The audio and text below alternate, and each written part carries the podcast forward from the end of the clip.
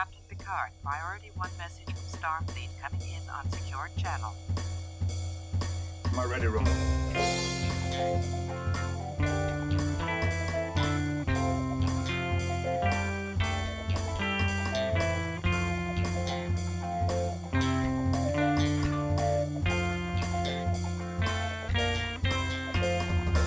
Hello, and welcome to the Readier Room, the only, longest running, finest produced, finest acted, finest recorded, finest everything Star Trek Next Generation rewatch podcast. My name is Mitchell Mells, Chief Consultant of Services at Paramount, and with me is my life partner Brandon Hobbs. Together, we're bringing you behind the scenes lore every week to your he- earphones, in your phone, in your living room, out on your walks, anywhere you want to take us. We're here for you, give you the lore. Brandon, how are we doing today? Doing wonderful. And uh, might I add that we are the foremost gatekeepers of Star Trek The Next Generation. This is true. Consider that gate Ah. kept.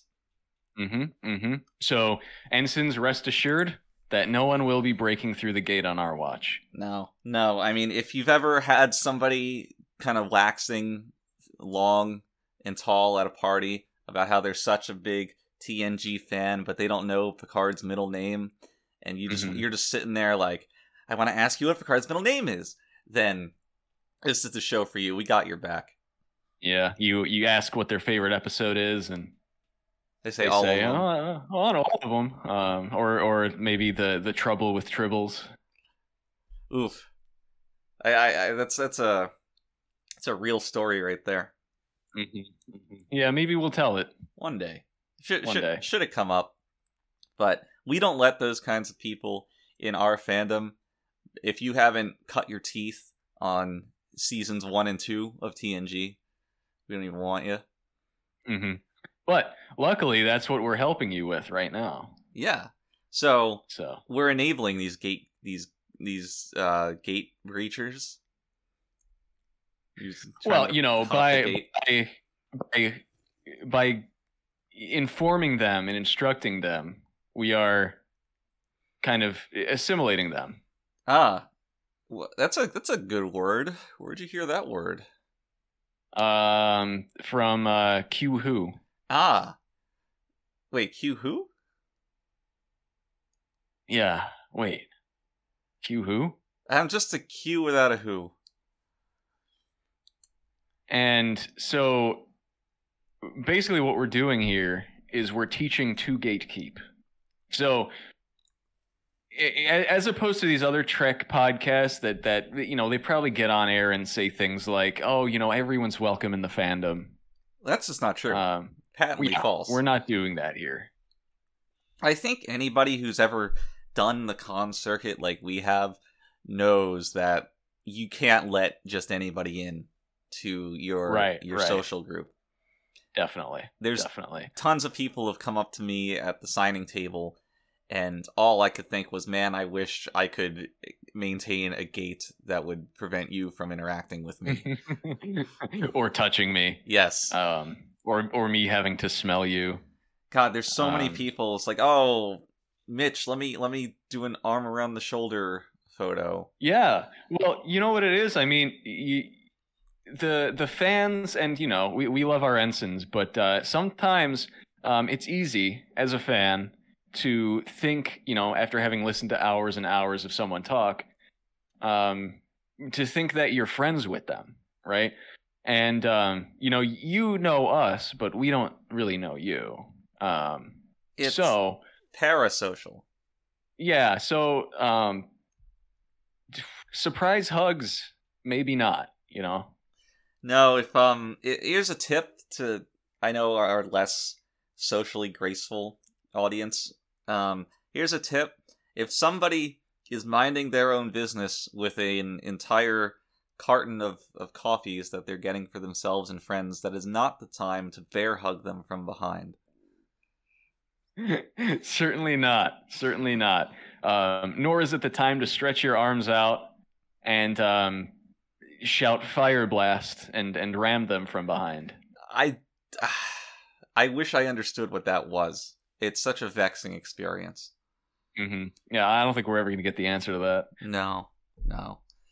But just be if you have a little voice in your head and yeah, should I? The answer is always no. And if you if Mhm, you follow mhm. that truism, you'll be fine. And uh, don't introduce yourself to us as Captain Kirk. No. Well, uh, anything Captain Kirk adjacent, the Captain Kirk, the other cap it just it's very strange. Yeah. Unless your name is Kirk and you're the captain of a maritime vessel. Um that's acceptable. That's just true. How many how many of those do you think there are in the world? There's got to be at least one Captain Kirk out there. I imagine there's there's probably three, and they fall into two groups. There's one of them is very very into the joke, where he's he's he, maybe he's tangentially aware of Star Trek, but he maybe he enjoys it. Mhm. But it's it tickles him to say, "Yeah, I'm Captain Kirk," because he he Mm-hmm. knows. And then there's the other guy who everybody asks him, "Huh, "Captain like Star Trek," and he just hates it. just can't stand it. Um, yeah, I mean, you have no idea how much grief I get about my name, Brandon Hobbs. Oh my god, I can. Oh. wait, where is Calvin? Right, right, right. Um, I know, I know. Every now and then, you would get Mitchell Smells. This is true. I'm especially in grade school. Yeah. These yeah. days, they, I mostly get Eminem jokes. Ah, that's that's true. That's true.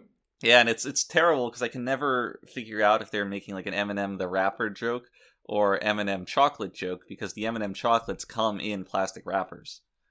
Ooh, mm, yeah. Well, which one would you rather be? Um, what color M&M are we talking? Well, um, I know there's going to be lots of opinions on the different colors here.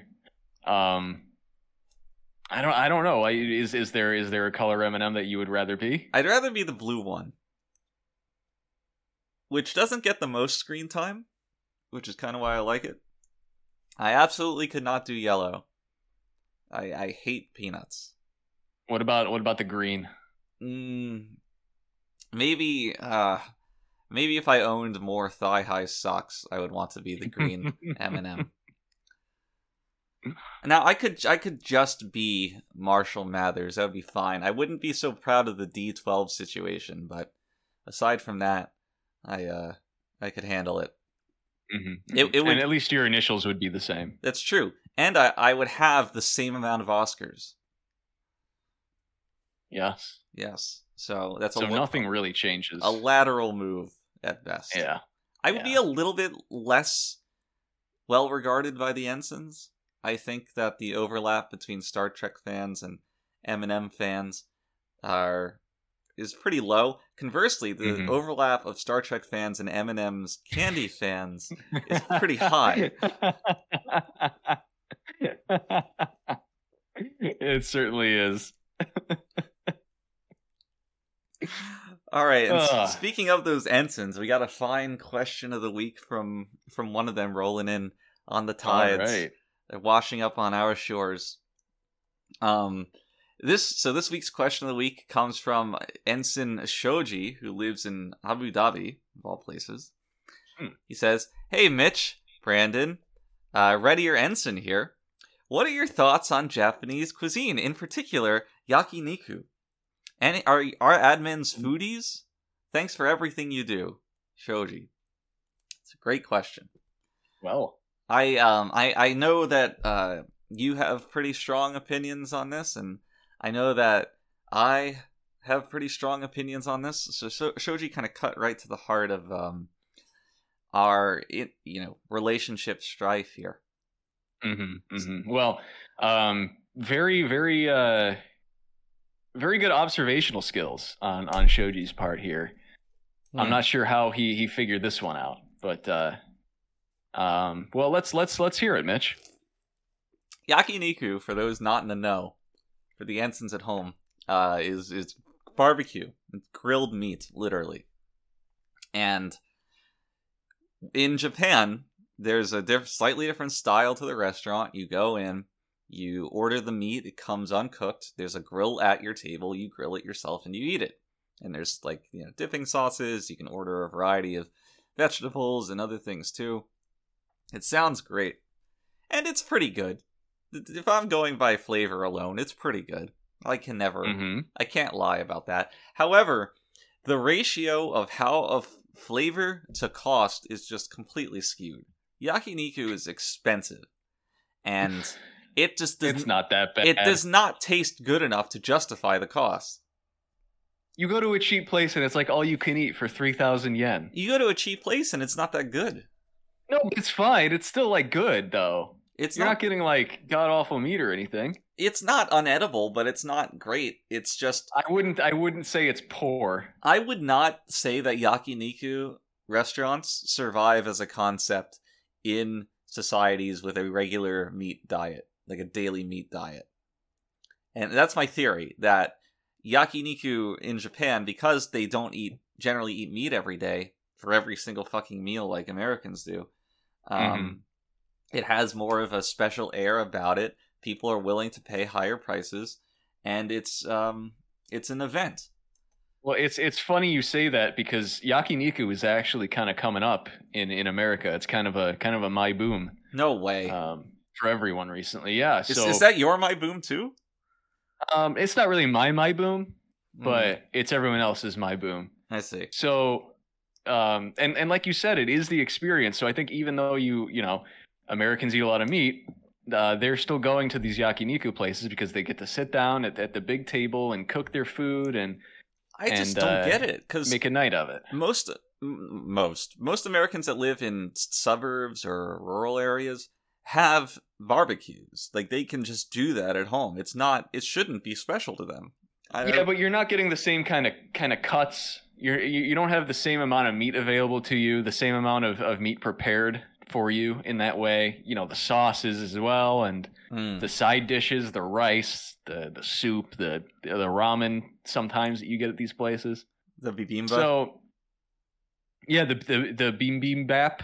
Yeah, um if you know that uh that bibimba, if you can get it for cheap, it's more of a bibimbo. Uh, yeah, yeah, it is. It is. Um, Korean Korean words are really kind of stupid sounding, aren't they? Um I think the language itself is more of just like a practical joke on non-Koreans. I, I'm convinced that in Korea they speak something else. Everything just sounds so silly, like a made up baby word. Bi- Bibimbap.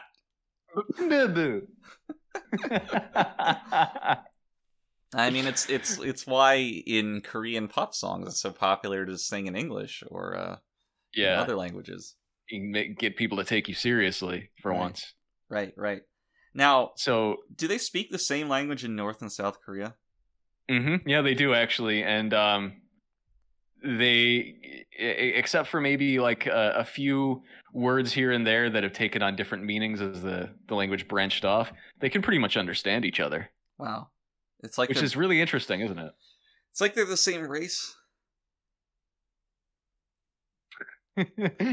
Our language is racial now. Well, I mean, it's there's a divergence clearly. Uh, you know how society, environment shapes the genetic code, as it were. Yeah, sure. I mean, if if you grabbed a, a North Korean skull and a South Korean skull and measured the two, Right. um, you know, you would definitely be able to find some differences. Well, the you know the frontal vo- uh, vortexes.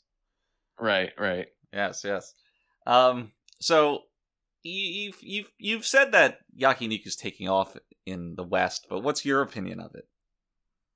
My opinion on yakiniku. Yeah. Well, I think it's um again, it's an event. It's nice to go out and um, you know, bring four, five, six people along. See, Um I I I disagree with that because it's this whole thing, this whole stupid dance of okay, we ordered this one cut and maybe there's six slices of it and there's four of us. Who's gonna be the the people who can eat two of them? And you know they're just sitting there on the grill, percolating, cooking, and everyone's watching them. Like, what do I do? Am I gonna take it? Are you gonna take it? well, that's that's what you as an American have to do the heavy lifting and just eat it. no, because that's that's shameful. You're you're gonna dishonor your ancestors. I'm gonna dishonor myself. And God forbid you ever go to yakiniku on a date where it's like, oh, you know, I'm so, I'm yeah, I'm gonna impress you. I'm gonna grill the thing and put it on your plate. And it's like, I, this is so much fucking work. God It damn. is a lot of work. I I always make sure to bring along someone who will do the work for me.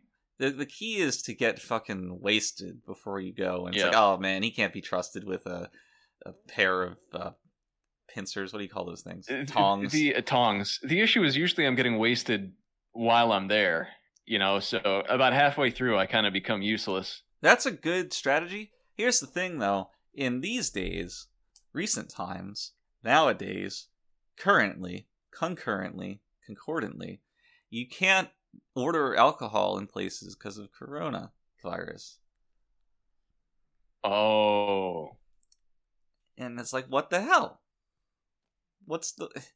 Why am I here? Just, just to, just to Yeah. eat meat and suffer? right, right, yeah. So there, there is absolutely no point to yakiniku without some beer or something. Right. Uh, I mean, I usually Huh. go for harder, harder liqueurs. Mm, I'm a cultured man, Yes, I, I order my lemon sour, my lemmy sour. right?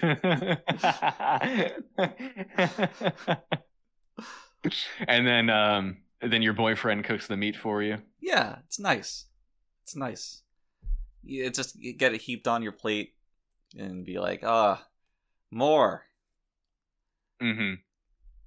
It, it's always nice when you know the the night's kind of winding down, and um, you know you're getting more and more drunk, and you don't really know what's going on, and then all of a sudden meat magically appears on your plate.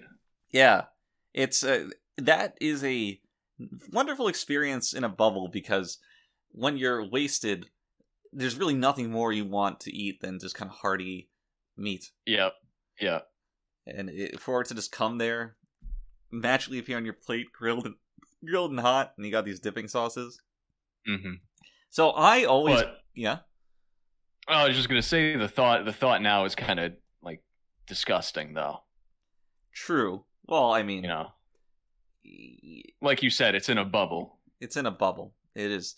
Um, I always like to go for the the more, uh, I don't know if I describe it as bitter or salty. Eh, probably bitter. Um, dipping sauce usually has like a lemon in it.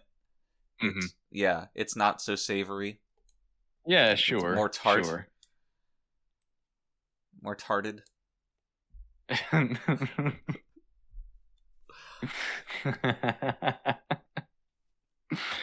um yeah well you know i think we're just gonna have to agree to disagree on how much we like yakiniku Okay, let's cap this discussion off by giving Yakiniku a number rating out of 10. okay Uh, like, like in terms of uh in terms of like where i want to go out to eat Yeah, yeah. It's it's just Okay. everything you could think of. I'm rating my different out to eat experiences out of 10, comparing them against each other to decide where to go. I give Sure. Yakiniku a 6 out of 10. okay i would give it a seven um however i would give it an eight if i am coming off of riding a plane for an entire day I like that. I would bump mine up to a 7 if I was hosting a um an acquaintance who had n- no concept of what yakiniku is and is completely novel for them. mm-hmm, mm-hmm. It's a it's a Um, great activity for for hosting others. i would bump it up to a 10 for nomikais Well, that does offset my biggest problem. Usually, like if you're at a nomikai, it's with your boss and he's gonna pay for you, and at that point, it's just you're playing with house money. you can kind of like crawl around the table, lay under it, maybe. Can and have. I'm not surprised. Well, you know how I get after I've had a few, a few. A few, a few sowies. Oh yeah, a few, a few Devon sowies. When, whenever somebody else like, oh, let's get a bottle of sake for the table, it's like, oh boy, I'm gonna go ham on this. I'm gonna lose my goddamn mind.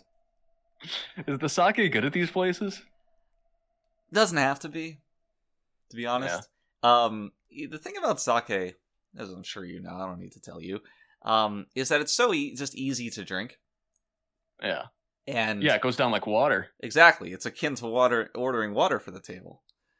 Um, Mm. and when you have something that, that that's that drinkable, the flavor almost doesn't matter. I mean, obviously it tastes fine, but it's high quality, low quality. It's not so important. Um, low quality alcohol only really becomes an issue when it's the kind that it's like for me, I probably not for you, but it, where it becomes like tequila, where you drink it and you're just your body just wants to instantly reject the substance that Oh yeah, yeah, put yeah. inside of it. Well, there's that, and you know, it's also like if if you get sake in, I mean, it's it's probably different now, but even like ten years ago or so, if you went to the store in in, in America and got sake, um, you were going home with something that would burn your throat. Yeah, You know, um, weird. and that's disgusting. Obviously, Yeah, it's like But, instead uh, of making it from rice, they made it from thumbtacks. you're right. it's it's like literal fire going down your throat. Firewater. Um, but, but you have to you have to keep drinking it because if you don't, then you know you're not Japanese enough. You know, you can't you can't prove to everyone how Japanese you are. So I, I have um, um I have a story, a sake story that I want to believe everybody has, but I think is just a me thing. mhm. So one of the first times I ever had sake with a group of people, um, it was at a restaurant. It was ordered. The the server brings it, the big old bottle, and like the small glasses. And I really didn't have a concept of what was happening. So I'm like, okay, let me put these puzzles together in my mind, get a real brain blast. We have alcohol and we have small glasses. So that must mean this is a shot. right, right. Yep. So I just do a shot of sake. I look around to my peers, and everyone's just super confused, borderline offended. It's like, "Well, man, what the hell? And I'm like, oh, my bad. I yeah, thought, I thought this was a party. always- I think that's everyone's first experience with it. Thoroughly embarrassing. Um, but you should still feel ashamed. I, I certainly do. I mean, it's the only reason I remember that story so many years later is because of the pure unadulterated shame that washed over me in that moment. Right, right, right. Um, well, at, at least at least you learned from it. I mean, uh, I know the the several times um, we used to we used to travel to Japan back when we lived in America. Um, you know, meeting with the execs. You know, uh, uh, Furihiko Yasunori, um, Mm. big big CBS guy. Um, uh, you you were always you know the the the picture of of perfect manners I was at the sake table. I um, you know, I, I they were the executives. I was not, so I poured their drink. Yep, uh, yep. Did, did the toast below their glasses. Uh, it's a lot to lot to take in. I I knelt by the door the whole time.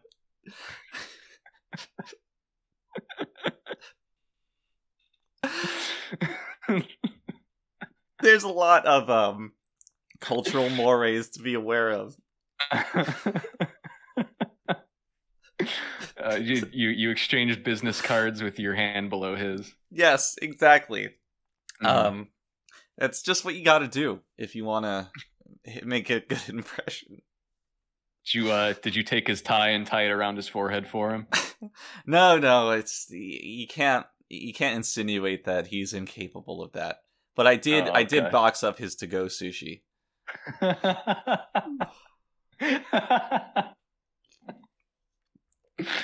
uh, all right. Why don't we? Uh, what, what, were, what were we doing this podcast for again? Is this the Star Trek podcast or the uh, No, the, not, the Japanese podcast? no, it's not the Japanese. It's not the political podcast either. We're on the Star Trek one. Um, so Shoji, Okay. thank you for your question of the week. If you guys at home have your own questions of the week that you want answered on a weekly basis by us when you tune in every week, then you can email us at thereadyroom at gmail.com. It's with a capital T, a capital R, and a second capital R. Or you can DM us on Twitter at the Readier Room. And if you have a good question, we'll answer it every week starting next week. Okay, so this week we are talking about an episode of Star Trek The Next Generation from season two. And mm-hmm. this is episode seven ish? Yes, Okay. it is. Yep, episode seven. You got it. Unnatural selection. Unnatural selection. Now, Um, this might be a key to what the episode's about because our learned ensigns at home will will know that natural selection is referring to Charles Darwin's theory of evolution. Yeah, um, I feel like a title like this kind of hints at something maybe a little more broad. Um, Like it's about maybe a little more Darwinian than no, no, no. Like, isn't it's like a wider concept, Oh, I see. right? I could see where you get confused there. So sorry for not being specific. I get Um, confused at many things.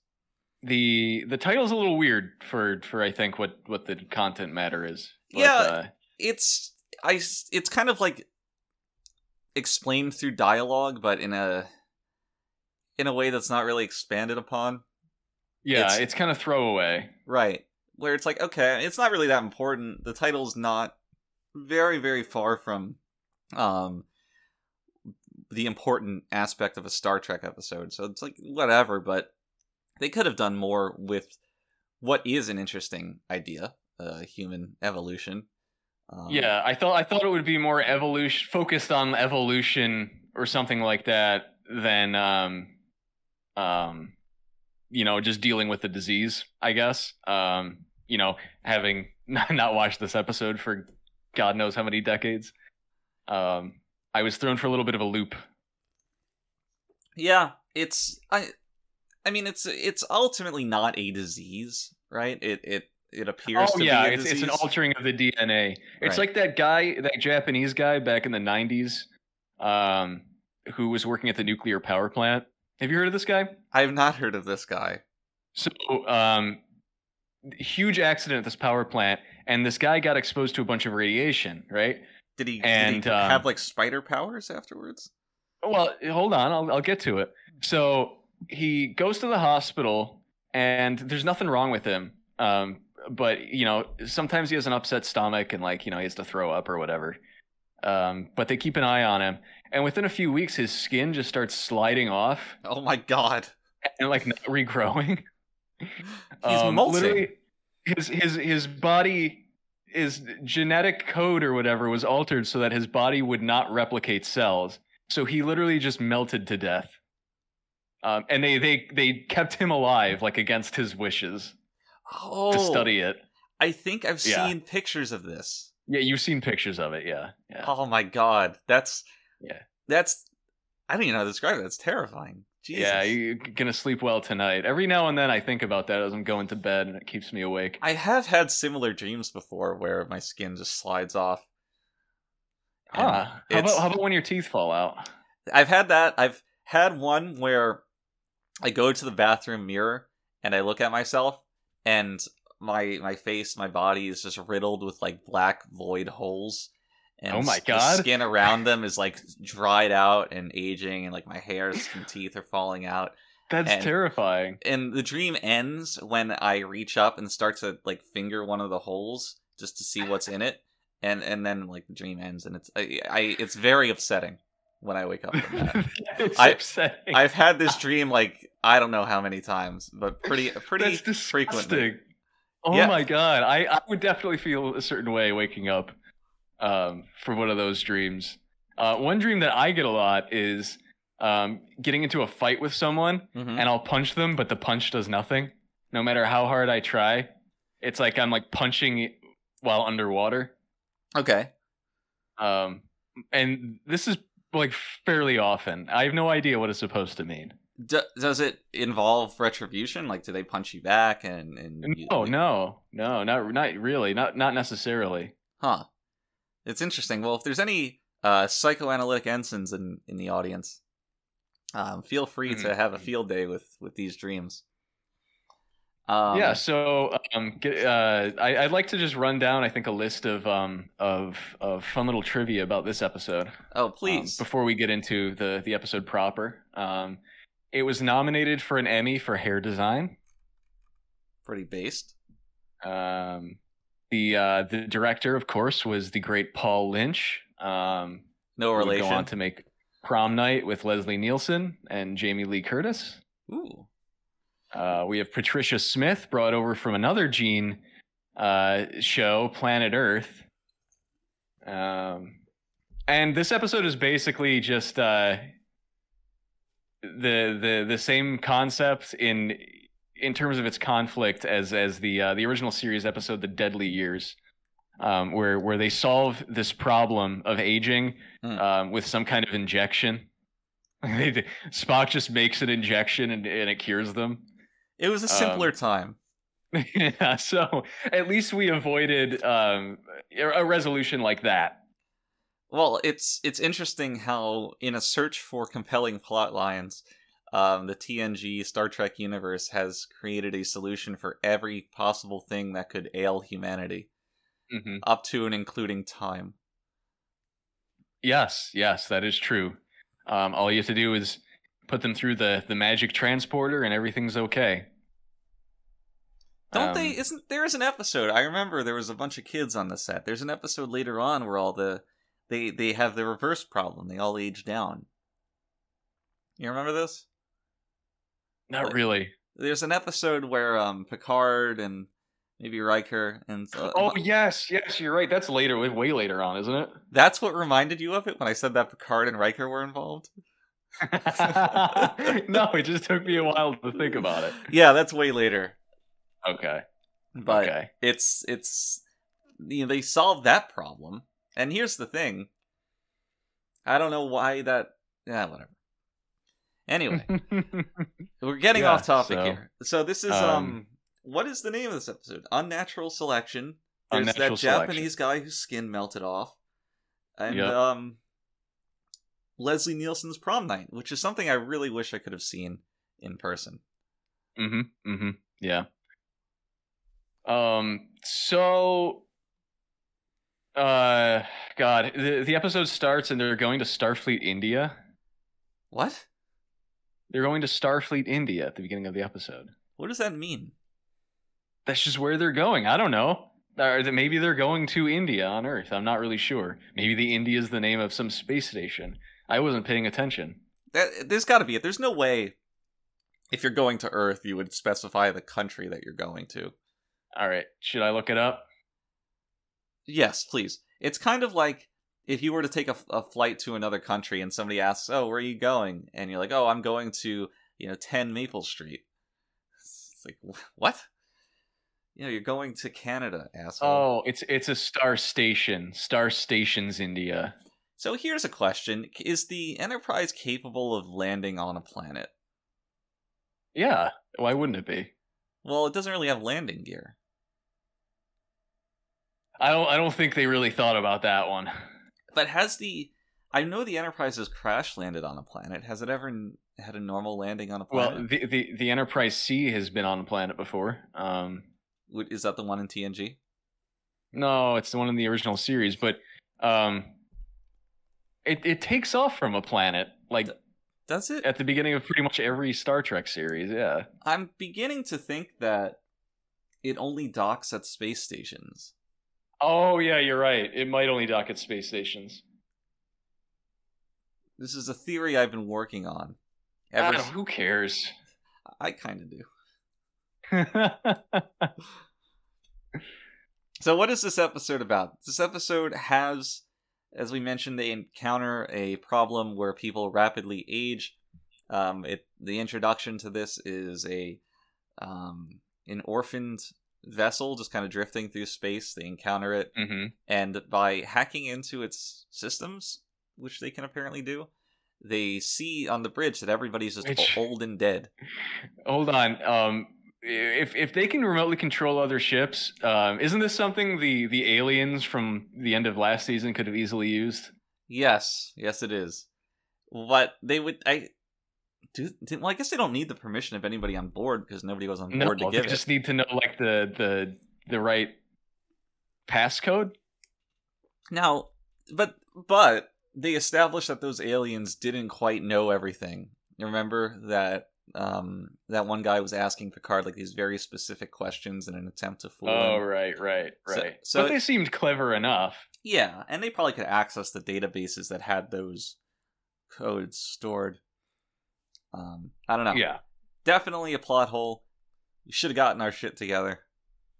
but yeah, just just a throwaway observation there. So yeah, you're um they they discover a uh and uh uh, Federation ship filled with old people who are dead. Um, turns out they've all died of old age. Which is not as funny as it sounds.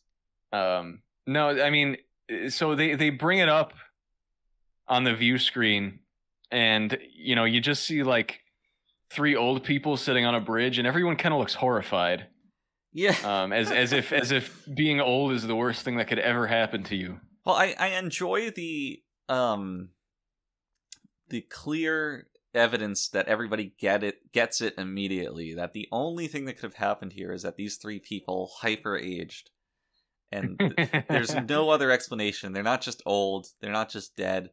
It's that they all hyper aged to death. That's the only way to explain the horror that everybody feels immediately. um, and to be fair, it is it is somewhat horrifying. Yeah, I mean the idea certainly is, but it just lends more more credence to my growing desire to see this comedy sketch where all of these insane off the wall events become normal to them where their first instinct is oh my god they hyper age to death yeah. Attending a funeral. How did he die? Did he hyperage? he died of natural causes i see on a, on a regular time scale or on a on a hyper scale yeah, exactly. Um, so they- decide to investigate this by going to the wh- what was the space station that this ship had come from? uh, moonbase A, alpha a research station. Yeah, Yeah. Moonbase Alpha. Hmm. Um, and uh, they approach it, and we get uh, we get Patricia Smith on screen. Um, what is she from? I know the name and I recognized her she's face. from? She's from Planet Earth. I don't know what else she was in. She's clearly in something else. I like. I, I don't. I She, didn't she watch was that. she was in other TV stuff. Yeah, right, but I- there's something I know her from. Um, I'm I, sure I'm sure you do. But she was in other TV stuff. Just look it up. I, Look I'm. I'm looking it up. okay. Ah. Uh, she. I, it's it's from her later career because I remember her being fucking old. Right. What? like she wasn't old here. Why would I want? I mean, she was cast specifically because she was old. right. Um, why would I want a partial filmography? What the fuck are you doing to me? Is she dead? Yes. Let me say that like it's the uh, most obvious thing in the world. We worked on this. What? Forty years ago. Yeah, but it's not fun to see your friends die. Uh, I wouldn't call her a friend per se. Yeah, I mean, I wouldn't either. I, I misspoke there, but uh, Yeah. it's it's not fun to see your enemies die. yeah, it is weird. It's weird. You, could have at least like invited me to the funeral, so I could have tastefully I know. declined. What a bitch. What a what a what a bitch, or what an ass. I don't want to use the gendered insults. What an asshole. Ah, good call, Mitch. It is uh, 2021 now. Are you gonna? Um, I absolutely of, uh, cannot find what I know her from. okay. Well, let's let's move on instead of sitting in silence. Then. Well, we were Um, talking the whole time. It wasn't silent, but I am I am giving up the search. Okay. But Well, yes, maybe we'll we'll find it and we'll post it to the Patreon. what what astounds me about her casting, or rather just her as a person, is that when the camera, um, the view screen, I guess, when it opens to her and you see Patricia Smith dominating the view, um, Mhm. it's just her. It's just Patricia Patricia Smith. She's not in some like old makeup or anything, but just by looking at her, you're immediately, as the viewer, filled with this sense of dread because he's, oh my god, she's so old. Nobody should be that old. they have the problem too. And um, Um, it's like, Yeah, no, that's it- that's it- it just Patty. that, uh, right, right, right. Uh, and and in universe, it, it couldn't just be that there's an older woman working on this space station. No, you know right away. Um, this this is a young woman who's aged up uh, in the past hour or so to to sixty something. Right. They had this Um, the the twist like, oh my, you know, Captain, I just celebrated my 35th birthday. And uh, it's like, no, we, Right, right. we knew, we knew. Nobody this old would ever be on the screen if it wasn't. uh, Um, let's let's talk about something here. In general, I feel that throughout TNG, Picard's age is sidestepped all the time. Yeah, Like nobody ever talks about how old he's Picard not is. actually that old though. How old? He just is looks it. He's I don't know how old Picard himself is, but Patrick Stewart wasn't that old at the time. Yeah, I don't really remember Patrick's age, but if looking at Picard now, I mean, seeing this, um, the show, I should say, at the onset, he looks like he's already forty-five or so. Right, right. But it, yeah, but he's, mm, And to me, yeah, maybe. for, such a um action uh a, a- job that has so much action to it granted you know the enterprise's crew is seeing more of this than anybody to it but um picard's age should be pretty relevant especially later on when he's going on like these these covert missions against the uh uh what was the Yeah. cardassians and nobody the Kardashians. Right. N- nobody ever says, uh, "Captain, you're you're fucking ancient. Let the robot do it." Yeah, yeah. I guess you're right. You- You're probably right about that, and that is something that's bothered me a little bit here and there because there are times where it's appropriate to say, "Hey, you know, you're kind of getting up there in age. Um, you know, don't." Don't be hanging out with Riker, you know, going on secret sex missions or whatever. Right. Like Riker, It's it's a little unbecoming. Picard goes to that one like pleasure planet, and Riker says, Yeah. "Oh, you know, order this secret sex totem," and you know, Picard Right. would throw out a hip if you were doing that. um, and I guess to your point, yes, it does become kind of odd um, to watch Picard's horror at the idea of people aging in episodes like these. Yeah, and I just want some dialogue about it.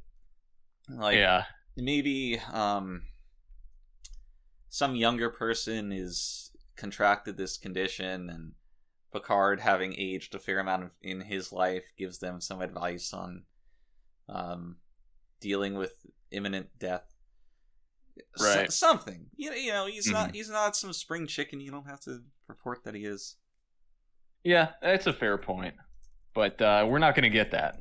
No. so, um, I I appreciate this episode that we sti- we sidestepped the problem of having to put young people in makeup by just hiring a bunch of old people. yes and no but yes um obviously there's one exception to that so Yeah, but she was already old to begin with. Well, she was already in makeup.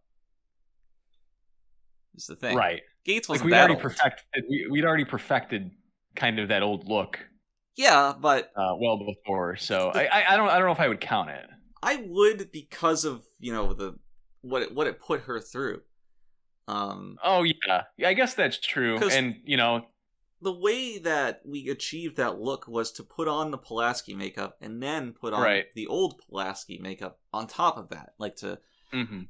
it was kind of two layers, which really, really took a toll on on Gates. Like you wear that much makeup. I don't know what it was like, four or five pounds of makeup for ten hours a day. yeah, it was a lot. If I remember, she ended up just passing out a few times on set, which really delighted. Um, what was it, Brent and Michael, because of how much makeup they had to Mhm. wear all the time, and I think it was some kind of hazing on their part, but really it drove Gates pretty close to the edge. So to to say that um, it it wasn't such a uh, an elegant sidestep when it kind of left this mental scarring on her. I, I guess that's true, and I mean, uh, we ran into a lot of problems, um, starting with this episode. I'd say, uh, with the Pulaski character, because you know we hadn't had a Pulaski centered episode until now, right?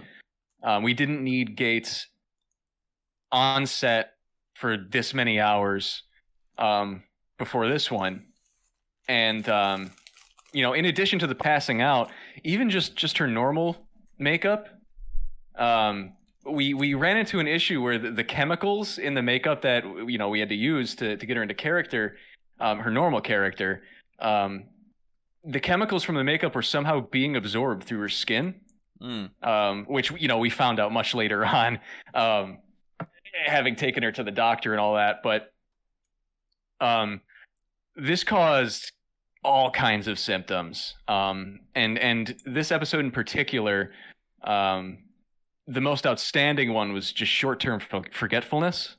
Memory loss.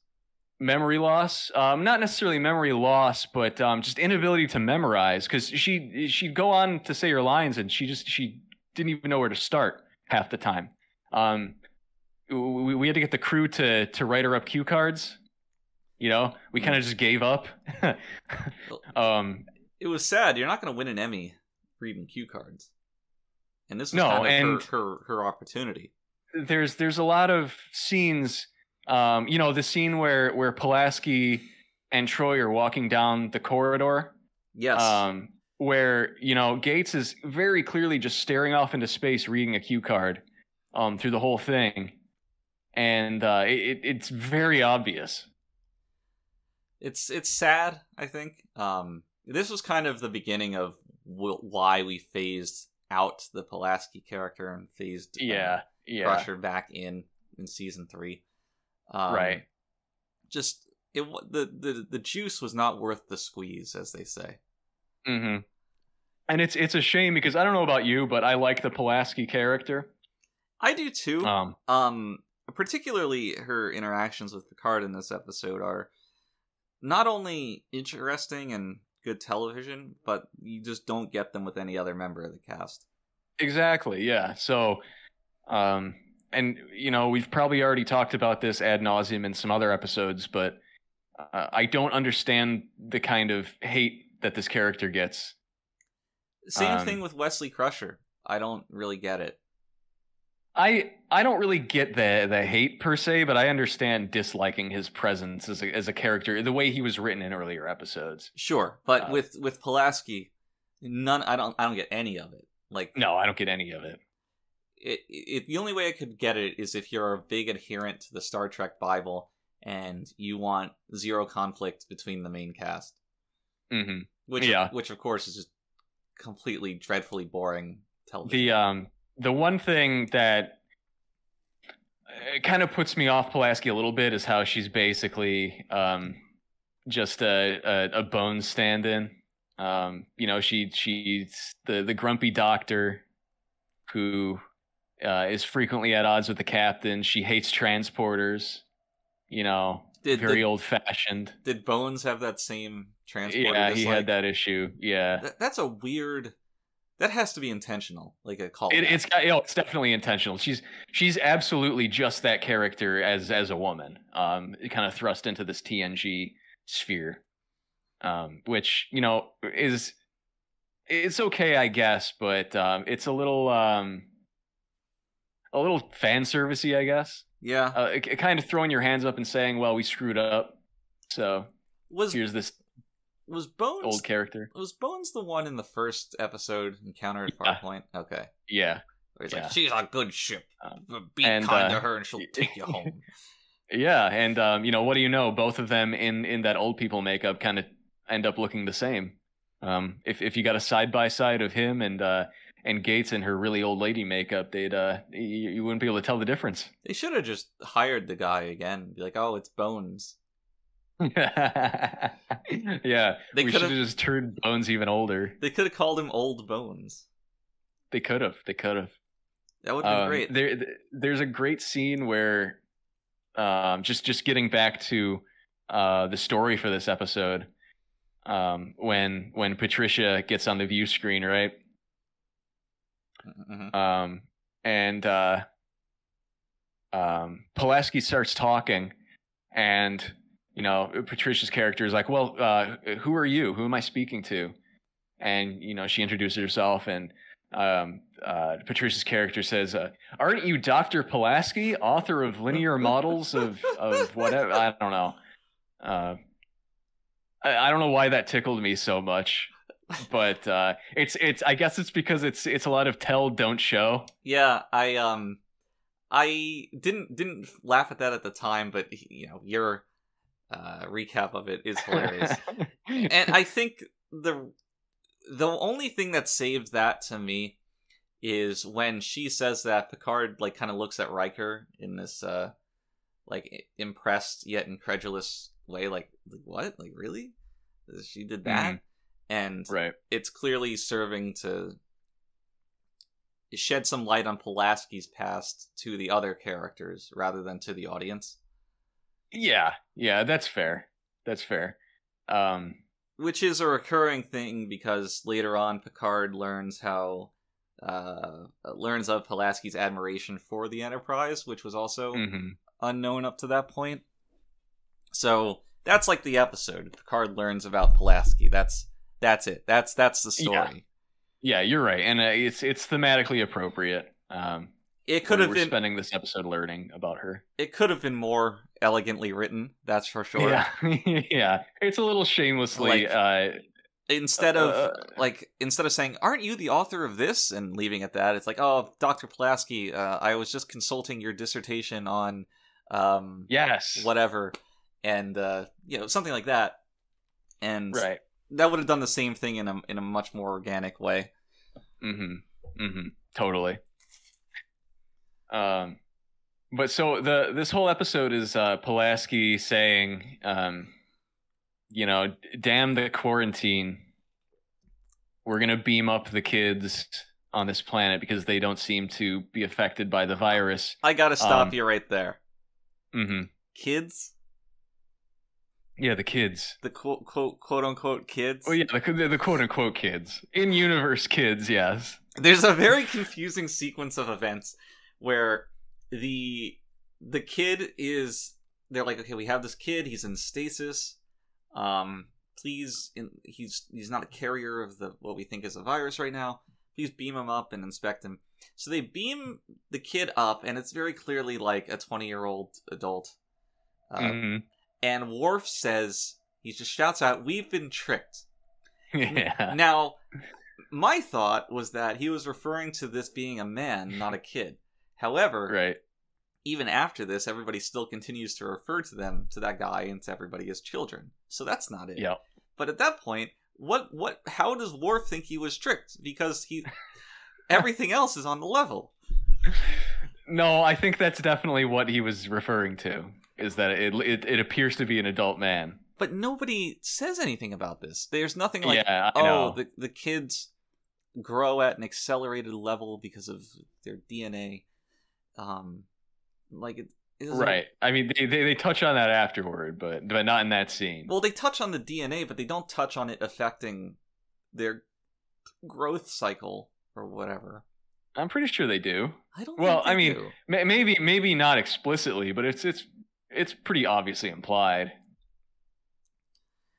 it's I don't know I, that it's so co- confusing in the moment that it could have used a line because it's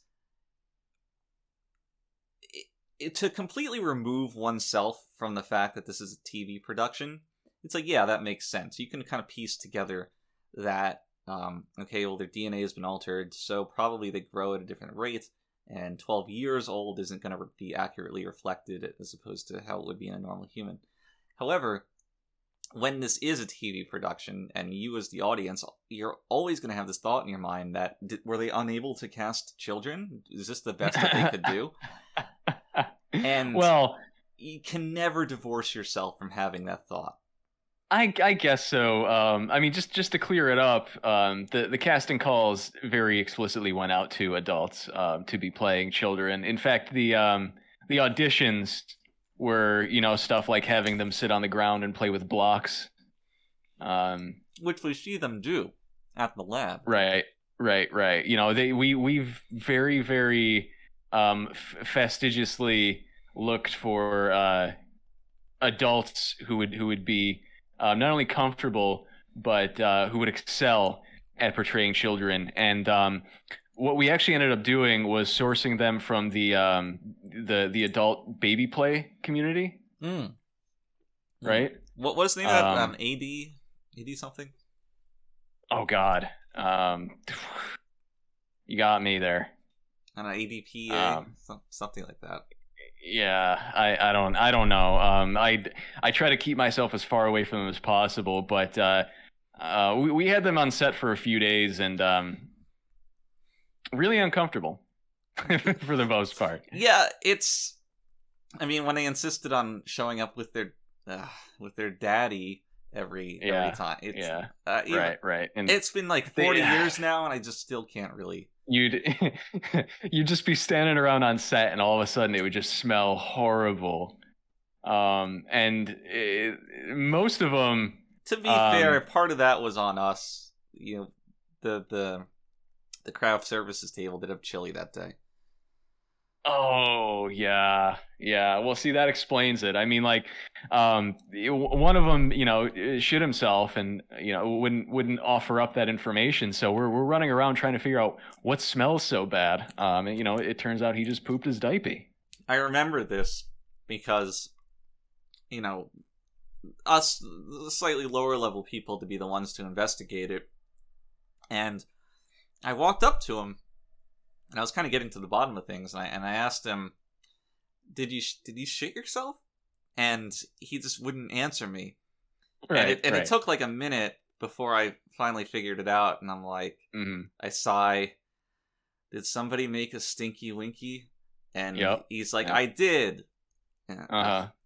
Part of I'm me very died. proud of himself too. Part of me Um, died that if- day. if I recall, you had to hold his hand to take him to the bathroom. Not proud of that. You do a lot for the show must go on, is what they say. Right, right, right. And uh we on every production you leave a little bit of yourself behind on it. And sometimes sometimes you leave a lot of yourself behind. I I am just glad I wasn't on butt wiping duty that day. I always drew and draw the the shortest straw. um so wh- where where were we on the actual okay yeah so they i don't even know what we were talking about anymore Um, na- unnatural selection. Uh, oh yes the adult casting of children.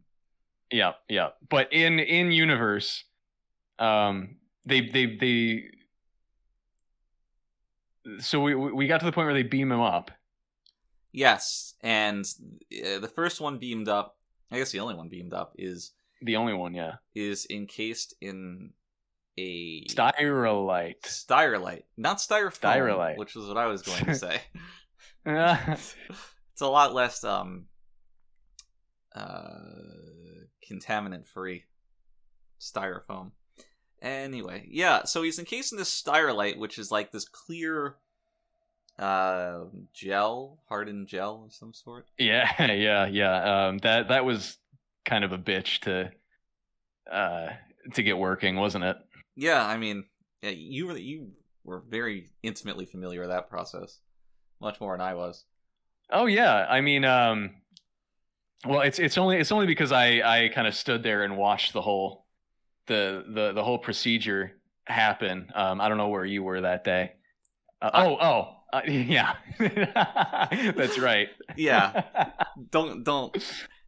Best not to bring it up. Um, so so um basically what they what they did was they covered George the uh, the the uh, the baby play um adult man Hmm. um in Georgie, in as I like to call several Georgie yeah yeah they they covered him in a bunch of layers of Vaseline right Hmm. um and then we had our goop master um which you know for those not in the know for those not kind of working on the set um especially back then um, the goop master would deal with all kinds of various sorts of goop, um, sludge, um, Slime. paste, slime. Yeah, anything that you need for special effects in that realm. Um, they, it was it was a pretty popular subset of of special effects artists. Um, now it's kind of been rolled into other stuff. I mean, now like everything's 3D and like uh, animated and stuff like that. So um, you don't need it as much anymore. But back then, it was it was kind of a big deal. Um, so the Goop Master came in after the Vaseline was applied, and he would just very meticulously scrape out the grooves and the edges on it, and just make everything perfectly straight. And then um, another team would come in and cover George in this industrial plastic wrap and just like keep it really, really taut, right? So that you couldn't obviously see the wrinkles or whatever. And um, I think the result was really good. I mean, you see it in the episode, and I mean, you can't even really tell what it is that's covering him. So it, I think it does look pretty sci-fi, personally. Um, Yeah, they did a good job. the downside was that we could only keep it on George for three minutes before he, before he started to suffocate, um, or at least that's what he said. the the real challenge was that one of the takes that we wanted to do was about four minutes in length. Mm-hmm, mm-hmm. So you Yeah, really had um, to push through it. And uh, yeah, he did. And you know, of course, e- e- every other take he'd start crying.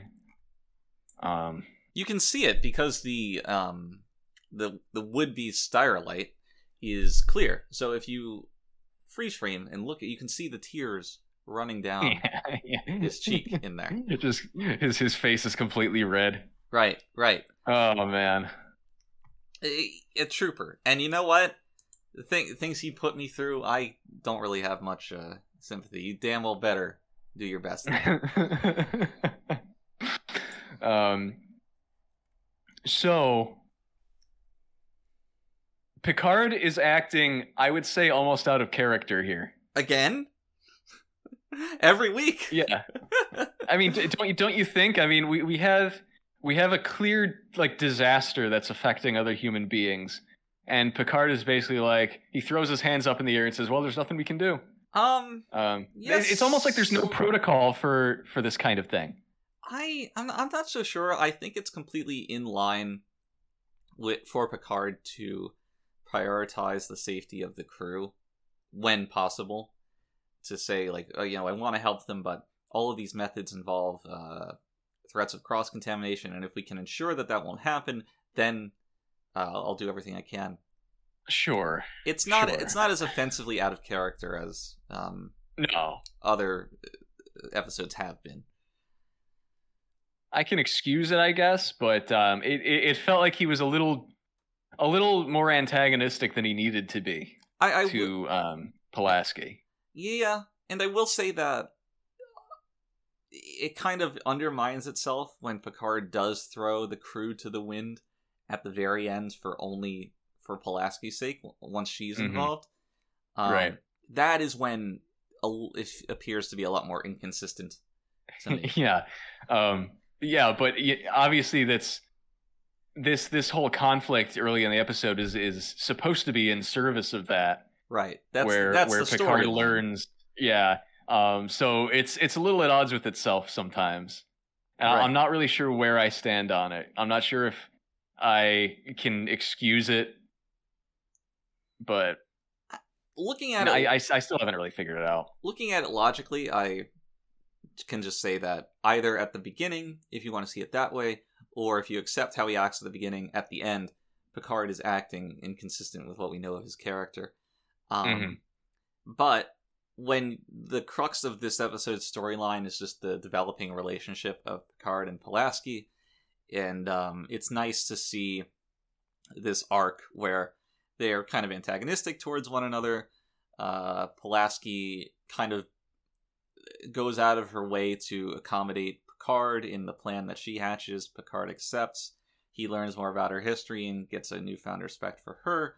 And then he kind of reciprocates her efforts by um, taking this risk to to save her life at the end. Like that Mhm. In a bubble. That's that's a fine story. That's that's a, a good character dynamic. yeah yeah Yeah. i agree Um, so it's I don't really take that much umbrage with yeah, Picard might not be completely in line with how he acts because that uh, Picard Pulaski uh, relationship dynamic is executed successfully. So I'll forgive it. Um, I actually quite like that. I, I like this episode overall as a whole. I haven't. You yeah know, yeah yeah sure sure but- so I can forgive a, a lot of things when it works in service of, of a pretty good episode. Mm. Yeah, I I agree with that. I've I've forgiven a lot of things so far. You you, you kind of have to forgive a lot of things if you want to um, enjoy Star Trek consistently. Yeah, I would say So- in the early season, but no, that's true in in any season. Yep, yep, yeah, certainly. Um, so Pulaski decides to take matters into her own hands um, after speaking with Geordi for five seconds, um, and take a shuttle out with with the child and Data. I love Data's inclusion in this episode. Yeah, Um, yeah. It, it, it just makes sense. It's logically uh the right answer. It's also a good opportunity to explore Pulaski's dynamic with Data because they've You love this. I do. They've been at odds before. I enjoy that. Um, and it um actually it's it's just those two points, but it's good. Yeah. A- actually, Yeah. the third point it leads to I don't even know why this moment is in the episode, but it leads to one of the the funnier moments uh, of uh, TNG that I have in my recent memory when Data comes back uh, from the the space station or the research Mhm. lab, whatever it is. And Picard rushes into the transporter room and he starts talking, and, and then he interrupts himself and says, "Data, it's nice to see you." And then he keeps going. that was good. Yes. But like, why Yes. was that there? I don't know. I, it's it. He wasn't gone for a particularly long amount of time. Nor was he at risk. It's, right. Yeah. That's that was funny. It was a moment of genuine humor. Um, yeah, Patrick's delivery there was great. It was. Uh, so um, yeah, and and to to your point about Data's inclusion in this episode, um, you know, in the same way that it's kind of a, a Pulaski Picard episode, you do get a little hint of um, uh, sort of a at least starting to come to a resolution for Pulaski and Data, Right. um, where, where they can kind of operate on the same level, same understanding. well, I think that I don't quite remember how the rest of the season pans out, but hmm I think that their dynamic has more or less reached a conclusion with this. Okay. Um, Pulaski has enough faith in Data to actively seek him out to assist her, and at this, in at no point in this episode does she refer to him as like the computer or whatever. Right. She doesn't Right, really see him as human, but she also doesn't condescend to him, which to me is like Um, the neutral uh, Yeah. standing that the two The neutral zone. Yeah, the, the neutral zone, the neutral Uh, zone.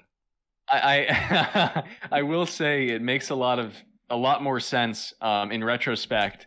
You know, now knowing that Pulaski hates transporters, is very old fashioned. Now it makes sense that she was inherently suspicious of Data. Right. Yeah. Whereas before, like, had they introduced this part of her character early on, um, I would have taken a lot less umbrage with her weird antagonism towards him. Yeah, I mean, it's so there's something to be said about um later events informing on earlier ones rather than always going linearly with these things. Or chronologically, I guess. Yeah, sure. And it's not so the opinion of somebody being suspicious of data is not so far fetched that it needs to be accounted for immediately. I just think that it this was entirely an accident in the way that this part of her character was kind of Oh yeah, introduced and fleshed out. it this was certainly Um, not planned so meticulously. Right. Had had they done it a little more uh I don't know, carefully, Mm. I, I think I'd be okay with it, but I don't think it was the intention for me to watch this episode and say, "Oh, you, you know, now I know why she didn't like Data at first. Right. I mean, there certainly wasn't a lot of subtlety with how any of this was written when Pulaski No. walks into a room and sees data and it's like, oh, what's it doing here? Or Yeah. right. Right. you trust a computer to drive the ship? yeah. Um, so we get to the end of the Act Three. Uh, we we get to the Act Three sting basically, um, and Pulaski is suffering from arthritis, Right. which is is, the, the most apparently You go on. an obvious tell. Apparently, this is an obvious tell that she's contracted uh, is some disease. Um, you know, despite the fact that she's already pretty pretty fucking old. Well, they and- do. They do. There's a line earlier. They're like, "Oh, it started with arthritic inflammation." Yeah, yeah, I guess. But you know, you, you, think about something like the coronavirus, and it starts differently for everyone. You know, True. maybe she was just having an arthritis attack because she's old. Yeah, it's impossible to say. Now, I want to point out that something I don't quite know, and luckily for me, I have never had any arthritic symptoms of any kind. Or, but to me, arthritis doesn't seem like the kind of um, pain where you uh, scream, jump back, and, and grab at yourself wherever you're hurting. It's it's Yeah, I, it, it does. It, it wouldn't have that like that immediate sort of onset. Right. It's more of like, oh man, uh, holding my hand in this position just is really kind of getting at me. I can't do this. Yeah, it, it tends to develop over like uh, a, a small amount of time as you're like in a certain position. I think. Right. Um, I mean, not all arthritis, but most of it, I would say. Um, so yes, that was a very strange reaction on her part, uh, almost like someone stabbed her. Yeah, and you want to make things dramatic for television.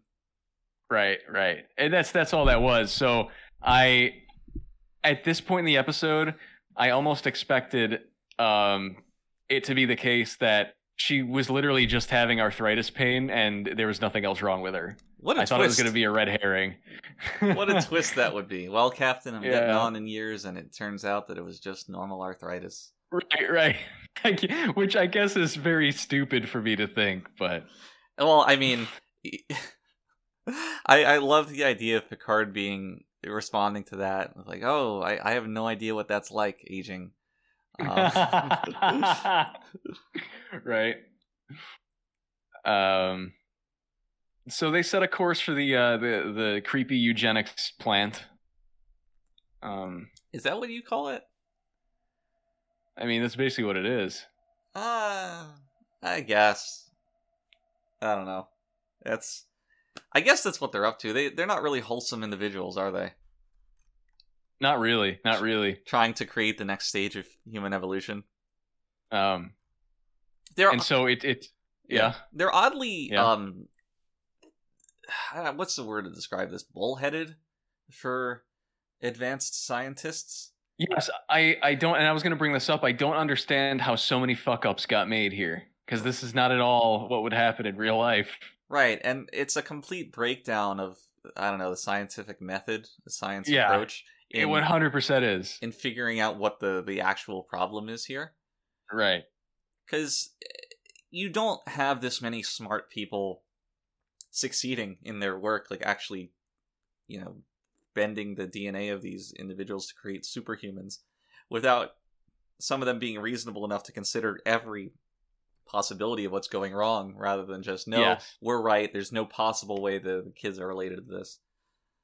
Yeah, and you know, th- yes, there's that, and then you know, when once we do get the explanation that um, these th- these kids' immune systems are traveling outside their body and altering the DNA of the people around them, um, it's just kind of readily accepted. There's no like, oh, that shouldn't be possible or anything like that. They're just like, oh, yeah, I guess that is what's happening. It's really weird for Uh, those two things to coexist, where they completely fail to consider this possibility and then immediately Yes. accept it. yes, exactly. It, it it would imply that they should have known that this could happen, um, and and therefore would have figured this out before the Enterprise reached them. So, um, it's just the way this whole thing was written, this whole the the science of it, the science fiction of it is is very bad. I think. Yeah, um, it's much more of a character story than it is a science fiction story. Yeah, which is it's it's a problem with Trek. Um, it's it's a problem when something like this happens because the science does need to be believable. It's funny because it's usually the other way around, where uh, Trek is usually pretty competent at writing the science fiction story, and then the human element is kind of kind of yeah. right, right. but not this time. And you know, I'm happy that I can. The baggage of a nonsensical sci-fi hook um, doesn't drag things down too much for me. Mhm. I I think it's dumb and not very successful in that regard, but the ways it does succeed makes for compelling television. Yeah, sure. I I don't hate I guess the the mechanism of the disorder as presented in in in the show. I more hate the idea that scientists are the stupid. Yeah, it's difficult to I don't know to craft loving sci-fi with such a seemingly low opinion of scientists. yeah. Yeah, like the the the Enterprise has to come save everyone. Right. The Um, galactic and I mean, police. obviously, it's yeah, the Galactic Police. It's it's obviously just a vehicle for you know Pulaski to kind of show off, but it could have been done a little bit better, Yeah. Yeah. as usual. Now, it's what's funny Um, about this is that Pulaski is ultimately um ineffective. Right? She Yeah, right. She has her hunch, as she says. She le- leapt before she looked, and uh, it kind of fucked up. And Picard has to bail her out. hmm The solution does not come from her at all. Uh, she doesn't have any. Um, obviously, she doesn't know anything about the transporter. She hates them, but that's that's the key. The key to Yes. saving the entire situation. And uh, not not only that, but the the crew of the Enterprise has to contact uh, everyone in the universe to find a sample of her DNA. which is just a wild um, idea to me. hmm Yeah. It's, the idea of like getting somebody's DNA to me is inherently unsavory, right. and you know we were kind of kicking this around, like how do we get this um, some Pulaski DNA? And the writers just kept coming up with all these like vaguely sexual uh, explanations for it. hmm hmm and it was just uncomfortable for a number of reasons. It was, especially when looking at Gates and the makeup, like looking at that character, nobody really wants to think of that in a sexual yeah. context. Yeah. And I don't know. Nobody. I mean, who on the ship are you going to paint in that light? As somebody who's like involved with Pulaski. hmm Obviously, Data, maybe. uh, I mean, maybe they- maybe they have hate sex. Data's one true love is dead, and uh, That's true. That's true. he'll he'll carry that. Uh, he'll carry Vigil for forever. Right. But you know, ultimately we ended up going with the hairbrush thing. With the hair, yeah. Um, it- probably like our fifth or sixth choice, but I'm I'm glad it worked out. I mean the the whole impetus for for this this little plot thread, I guess, was actually pretty inspired. Hmm. um, because it was it was based on a real life event that happened to Mike at the time. You know, one of the writers, guy in the writers' room for the ensigns who were uh, not in the know. Um, and I mean, we really should have had Mike on because this is such a fascinating story. Um, Mike had taken his father to the doctor, and uh, I guess suddenly just kind of woke up to the fact that his dad had like really just gotten older almost overnight. Like he just became a completely different person, Hmm. um, which is you know sort of the impetus for this this aging plot. Um, and then what happened was the doctor, you know, he looks his dad up and down, and uh, he says, it, you know, it seems you haven't gotten your hepatitis shot. And Mike could swear to God that he had. So he spends the better part of an afternoon calling up all these other offices, looking for his dad's medical records, and of course he runs into just a host of problems. Like one office burned the records. Um, one office would only deliver the records by hand, like they were across the country, so they, they would have to send a courier on an airplane, you know, with like a manila envelope. Right. Um, In a briefcase, like kind of um, Right, to his yeah. wrist. Yeah, exactly. So it's um and you know that's that's where kind of the the problems that the Enterprise crew encounters that's where they were inspired. Um so the real crux of this episode where they find a strand of Pulaski's hair on her brush um ends up being really cathartic. You know, it's sort of a release for Mike um who went through all this all this difficulty just trying to get his dad's medical records. Yeah, to me, it's kind of wish fulfillment, uh, self insertion. It is. And you know, maybe that's why it doesn't work so well because it's it is it's so specifically personal, you know? That, if you're not privy to the situation, it to me it just kind of comes across as hokey because getting procuring a DNA sample from a hairbrush is such a such a trope. I guess is the only way to put it. yeah, oh yeah, it is it is definitely a trope. And and it's also really simple for Star Trek. Um, Mhm. given the technology available, to Right. to say, oh yeah, I raided her her underwear drawer and found a her hairbrush. panties. yeah. yeah. Riker's is like flipping Um, through them, tossing panties over his shoulder, looking for something. the uh, you know they, they, they could have gone into her, her old laundry pile and gotten some of her discharge. Um, it it bothers me Data to some brings degree. it to his face. Captain, it's still fresh.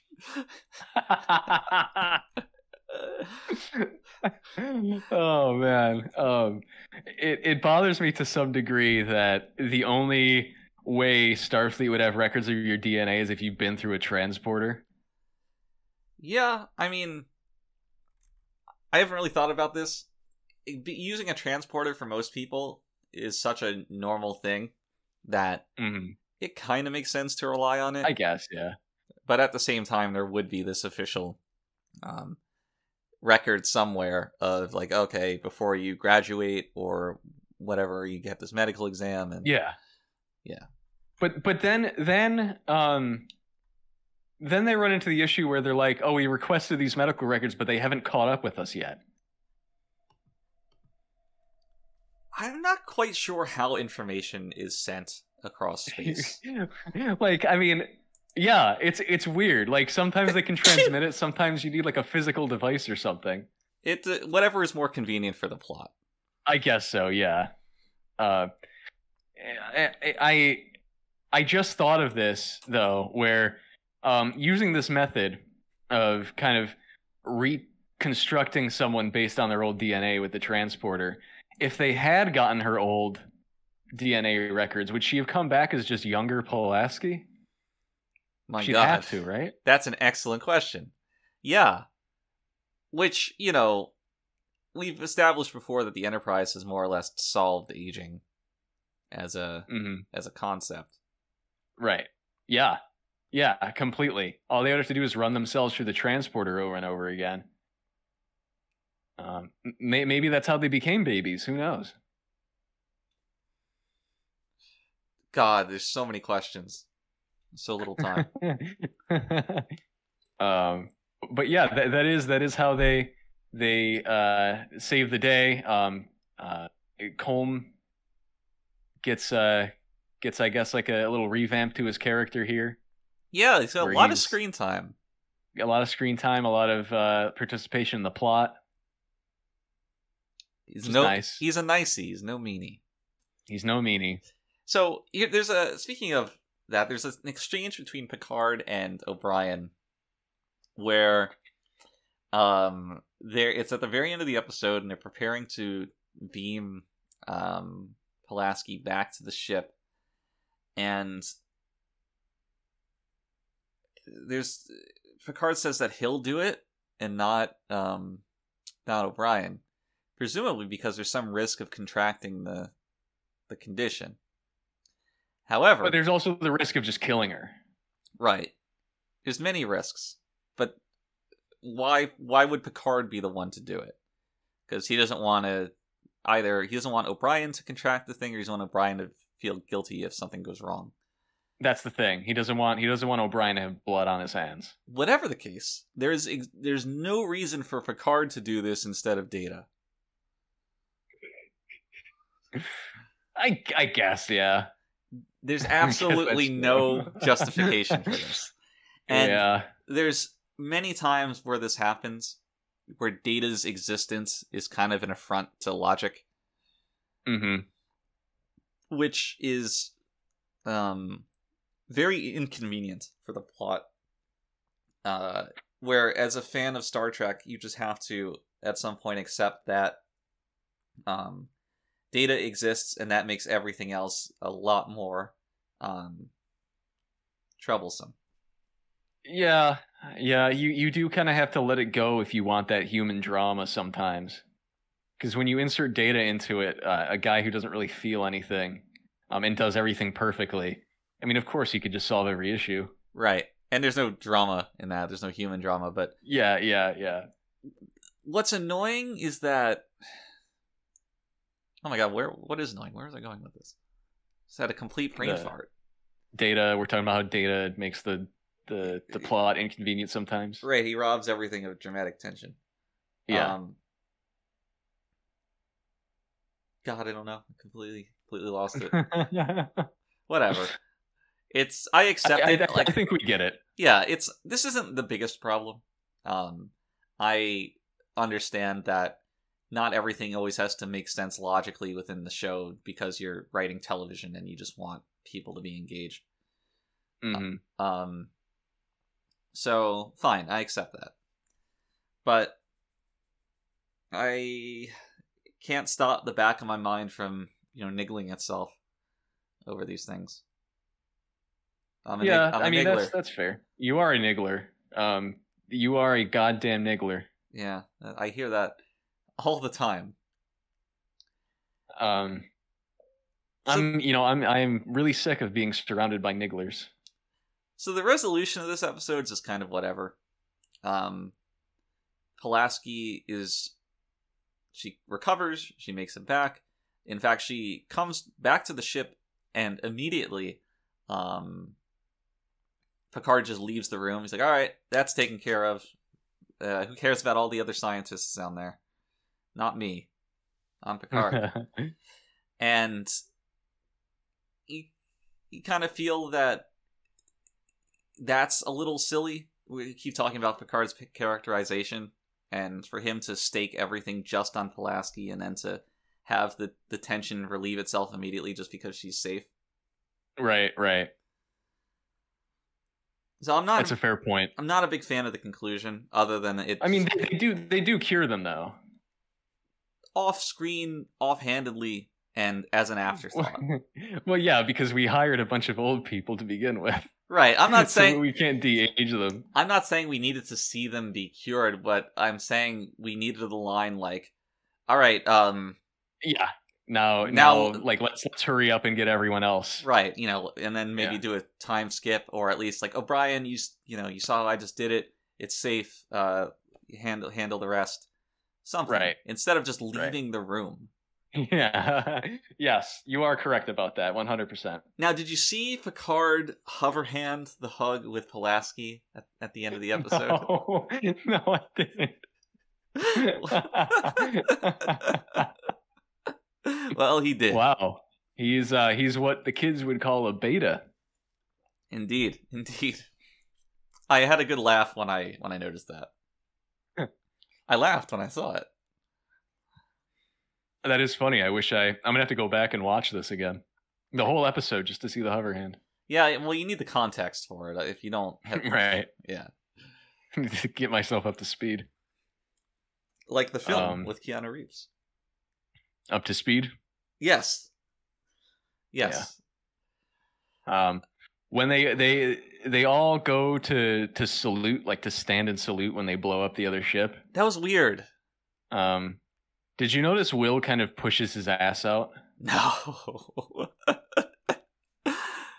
Talk to me.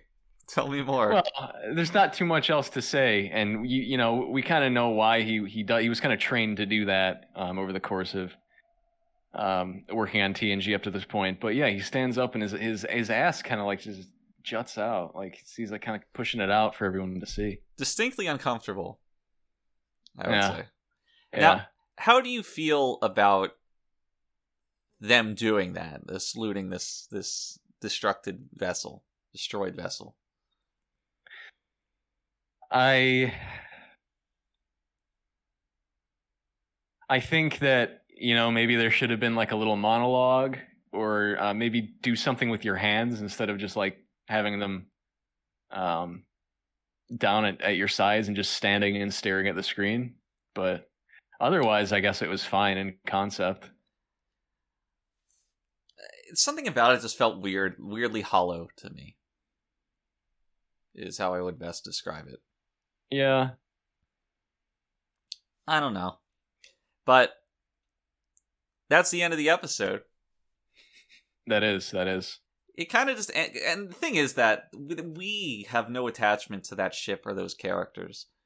So when you're, you're like, all right, this is the climax. Well, it's not the climax, but it's the ending. It's the resolution. It doesn't resolve anything.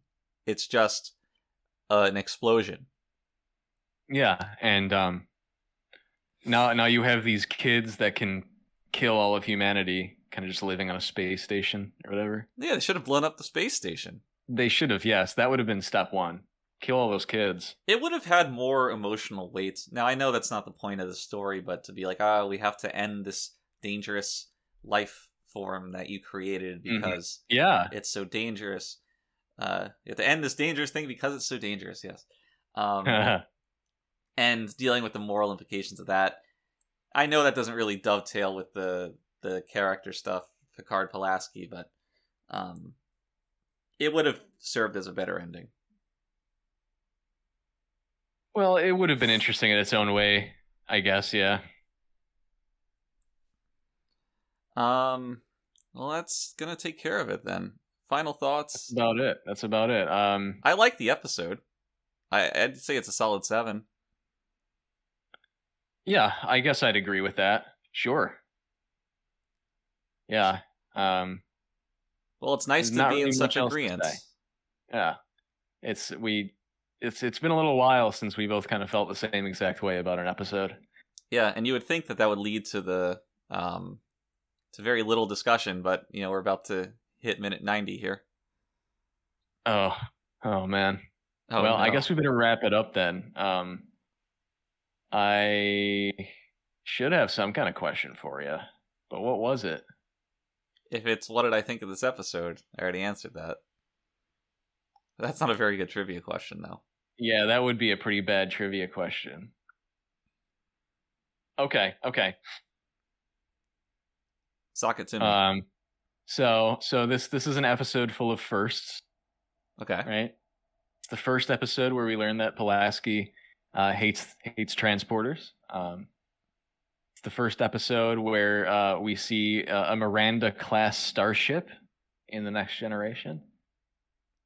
Um, I'm guessing that's the starship at the beginning. Yeah. Okay. Yeah. Um, it is also the first episode that um, that Colm Meaney's character is referred to by name. Really?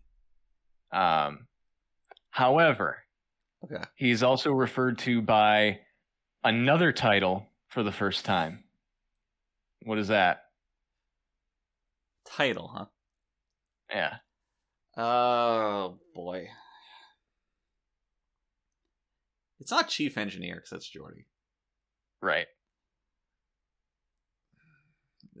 Head. It's not. It's not like transporter specialist. Special. Ah. you can do it. I know I can. That's why I'm like thinking really hard about this. I, it, it's, it's got to be just something that he later becomes is referred to as all the time, and now this is just the first time. So what- Probably, yeah. what is his fucking title? Um. Hmm, I was gonna say crewman, but that doesn't really make sense. Ah, Seaman. Yes, seaman. Seaman, bloody seaman.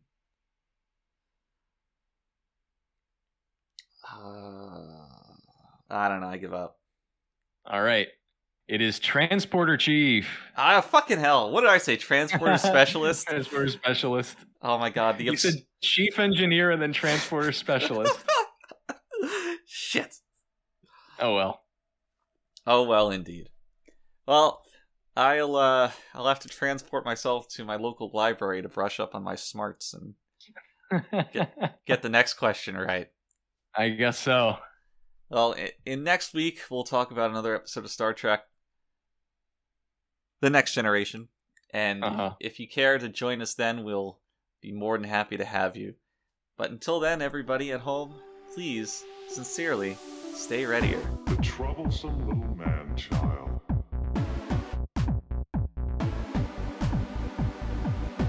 Consider that in the history of many worlds, there have always been disposable creatures.